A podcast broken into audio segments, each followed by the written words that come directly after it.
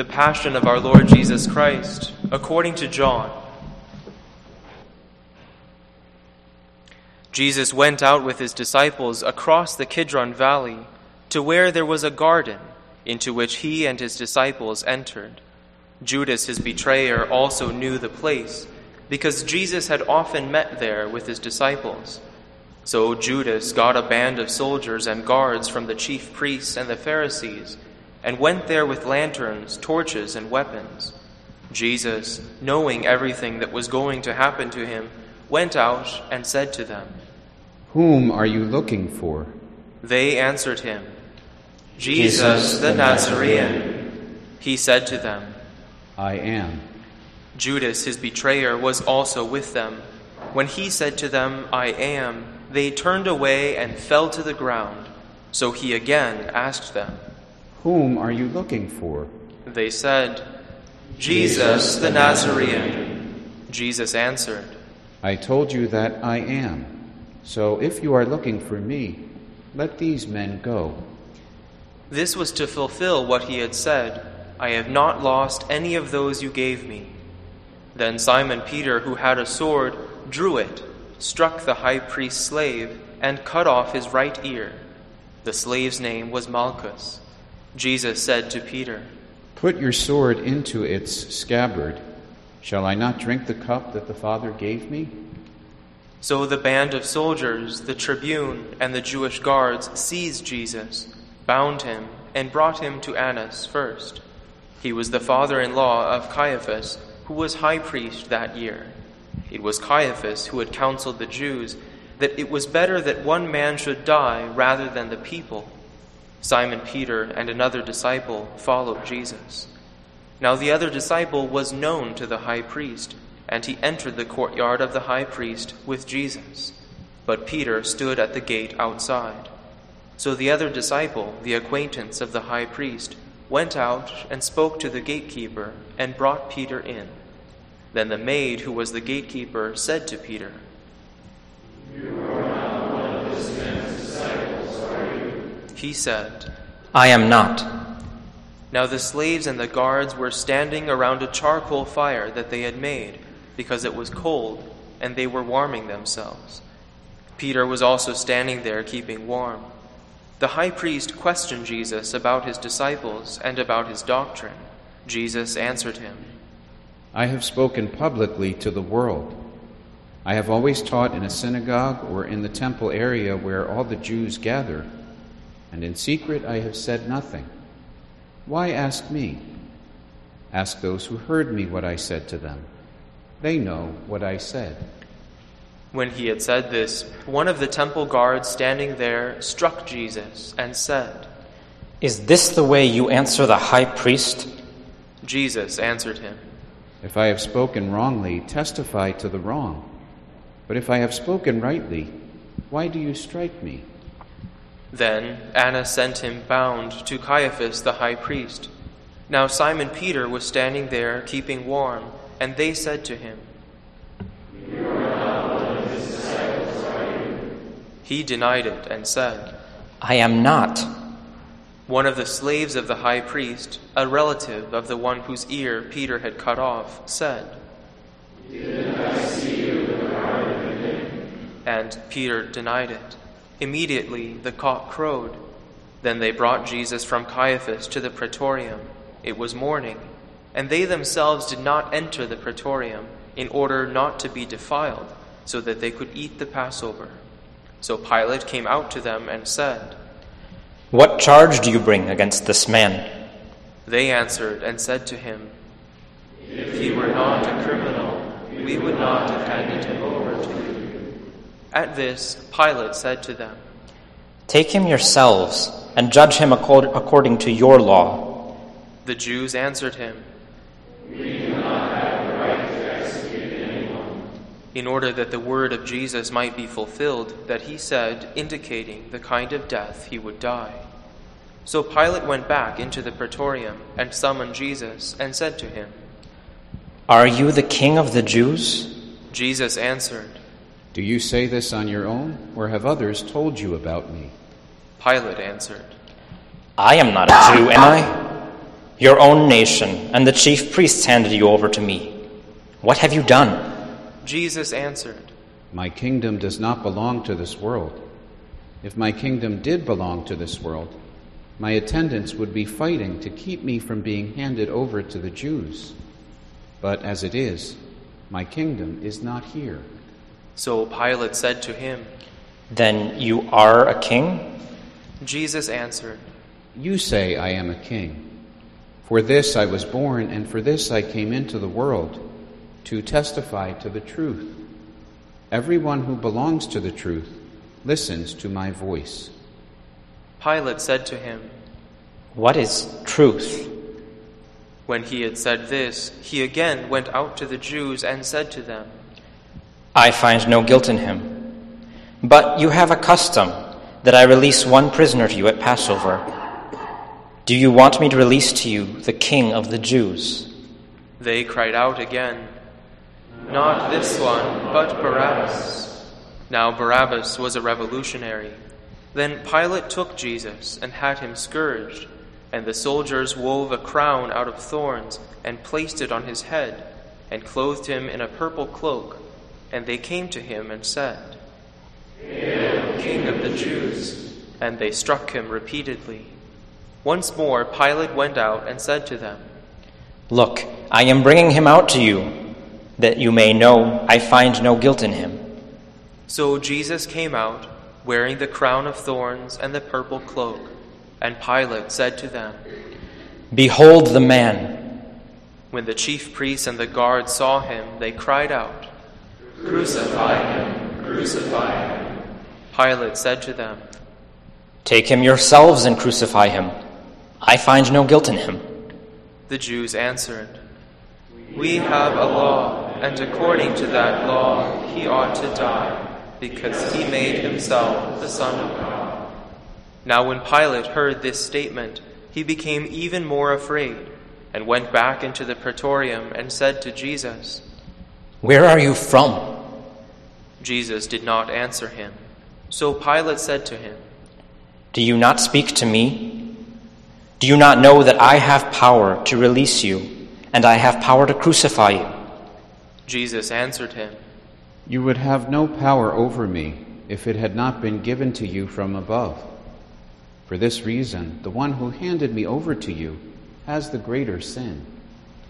Consequently, Pilate tried to release him, but the Jews cried out, If you release him, You are not a friend to Caesar. everyone who makes himself a king Opposes Caesar.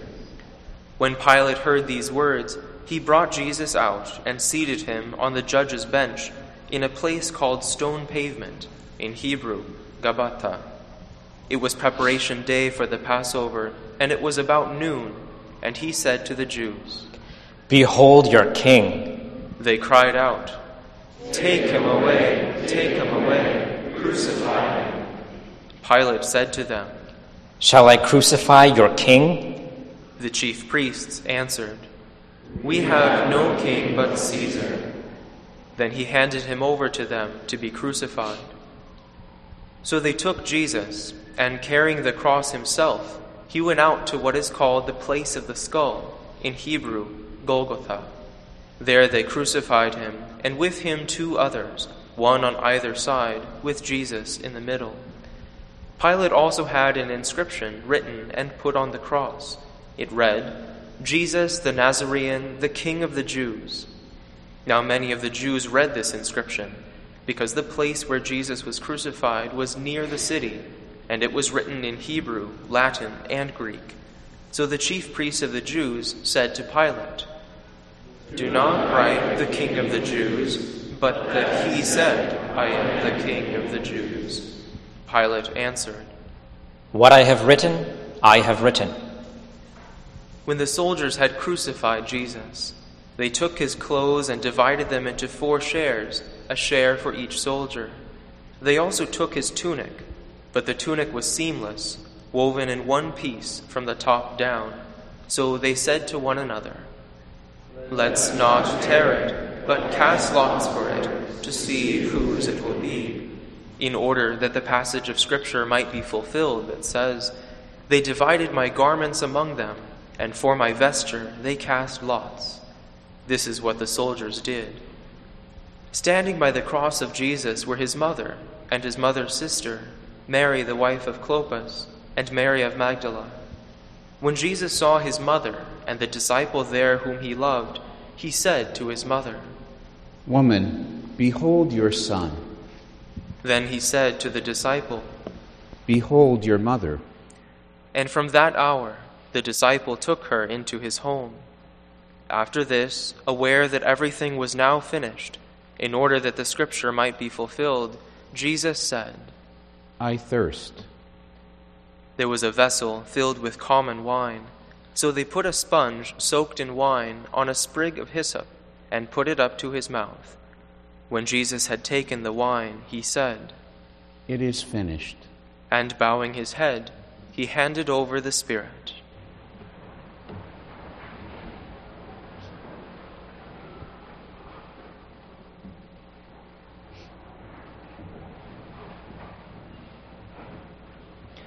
Now, since it was preparation day, in order that the bodies might not remain on the cross on the Sabbath, for the Sabbath day of that week was a solemn one, the Jews asked Pilate that their legs be broken and that they be taken down.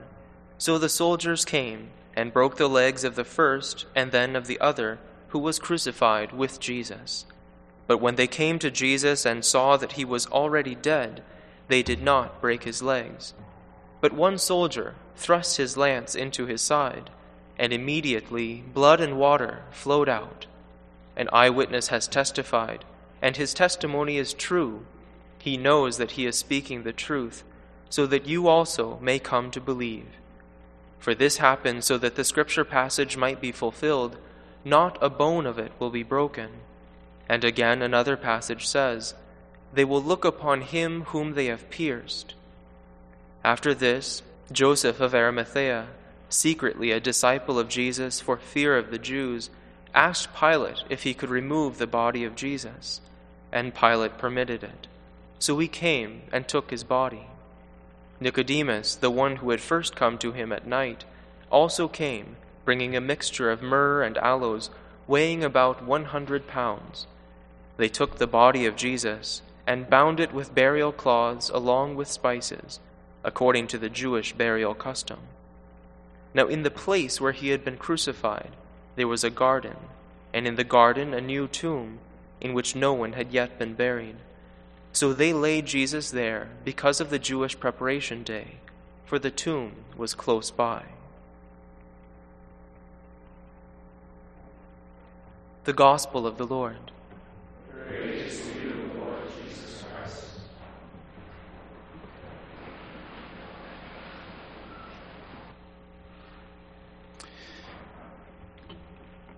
A speech doesn't have to be long to be good.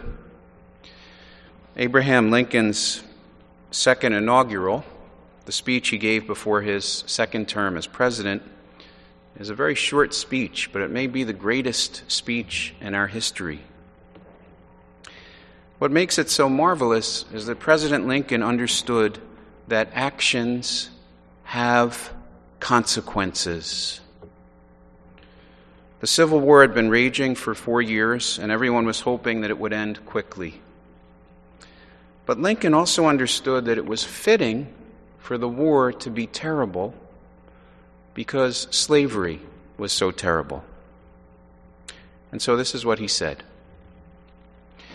If we shall suppose that American slavery is one of those offenses which, in the providence of God, must needs come, but which, having continued through his appointed time, he now wills to remove, and that he gives to both North and South this terrible war as the woe due to those by whom the offense came. Shall we discern therein any departure from those divine attributes which the believers in a living God always ascribe to him? Fondly do we hope, fervently do we pray, that this mighty scourge of war may speedily pass away. Yet, if God wills that it continue until every drop of blood drawn with the lash shall be paid by another drawn with the sword. As was said 3,000 years ago, so still it must be said The judgments of the Lord are true and righteous altogether. Actions have consequences. 250 years of slavery couldn't just disappear as though it had never happened, not without a heavy price of blood. And Lincoln knew it. Evil actions always have bad consequences, both for the offender and the victim. So there's this idea in the scriptures that sin has to be punished. Going all the way back to Genesis, when Cain kills Abel, God says, Your brother's blood cries out from the ground. Well, imagine, brothers and sisters, one person shedding his blood to pay for all the sins of the world. Being a priest, you get a front row seat as so many people describe the pain that came from just one sin. Can you imagine what the sins of the world must have felt like?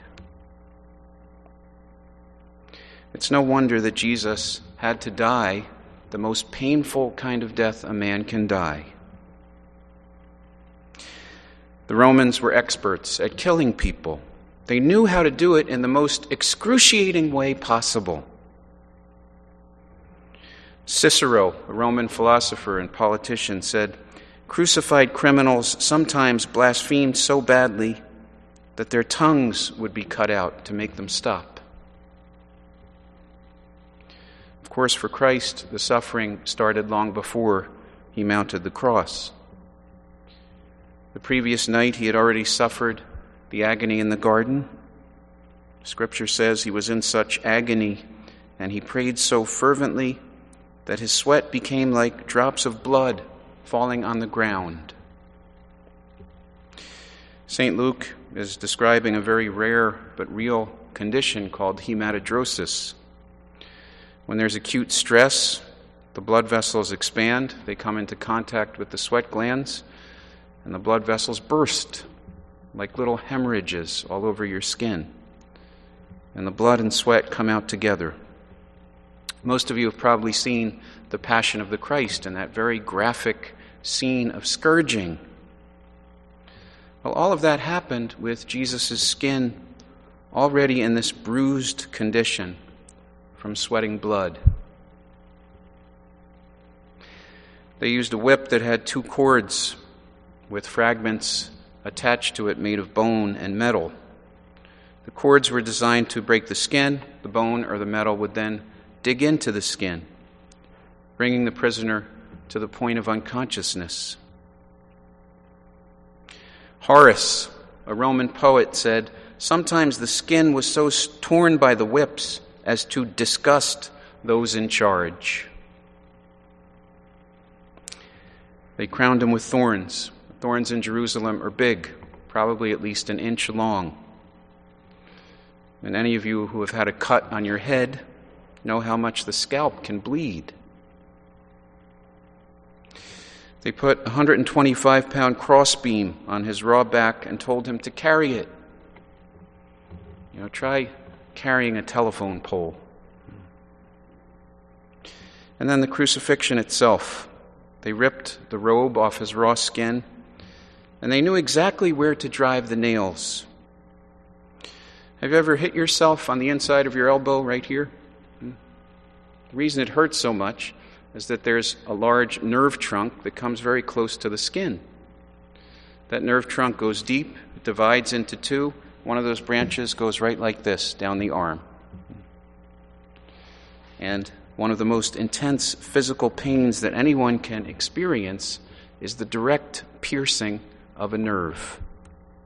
And the Romans knew exactly where to put the nail to do that. Now, that's just the physical suffering. What about the spiritual suffering? the shame of being ridiculed and stripped and exposed, rejected by the people that you've given your life for, of being betrayed by one of your best friends, abandoned by the rest of them, being treated like a clown, like the soldiers and Herod did. And then finally, the most awful thing that Jesus had to experience in his passion the felt absence of the Father. My God, my God, why have you abandoned me? Jesus knows that the Father is there, but he's allowed to share the experience of everyone who has ever felt abandoned by him. His blood pays the price for every sin that I have committed, every sin that you have committed. And all you have to do is open that sin to the priest who acts in Christ's person, and the blood of Jesus is applied to your soul, and those sins are gone. Almost makes me want to say, Alleluia. Hmm? We'll say that two days from now. I invite you once again, brothers and sisters, to discover the mercy of God poured out for you in the blood of Jesus and given to you so freely.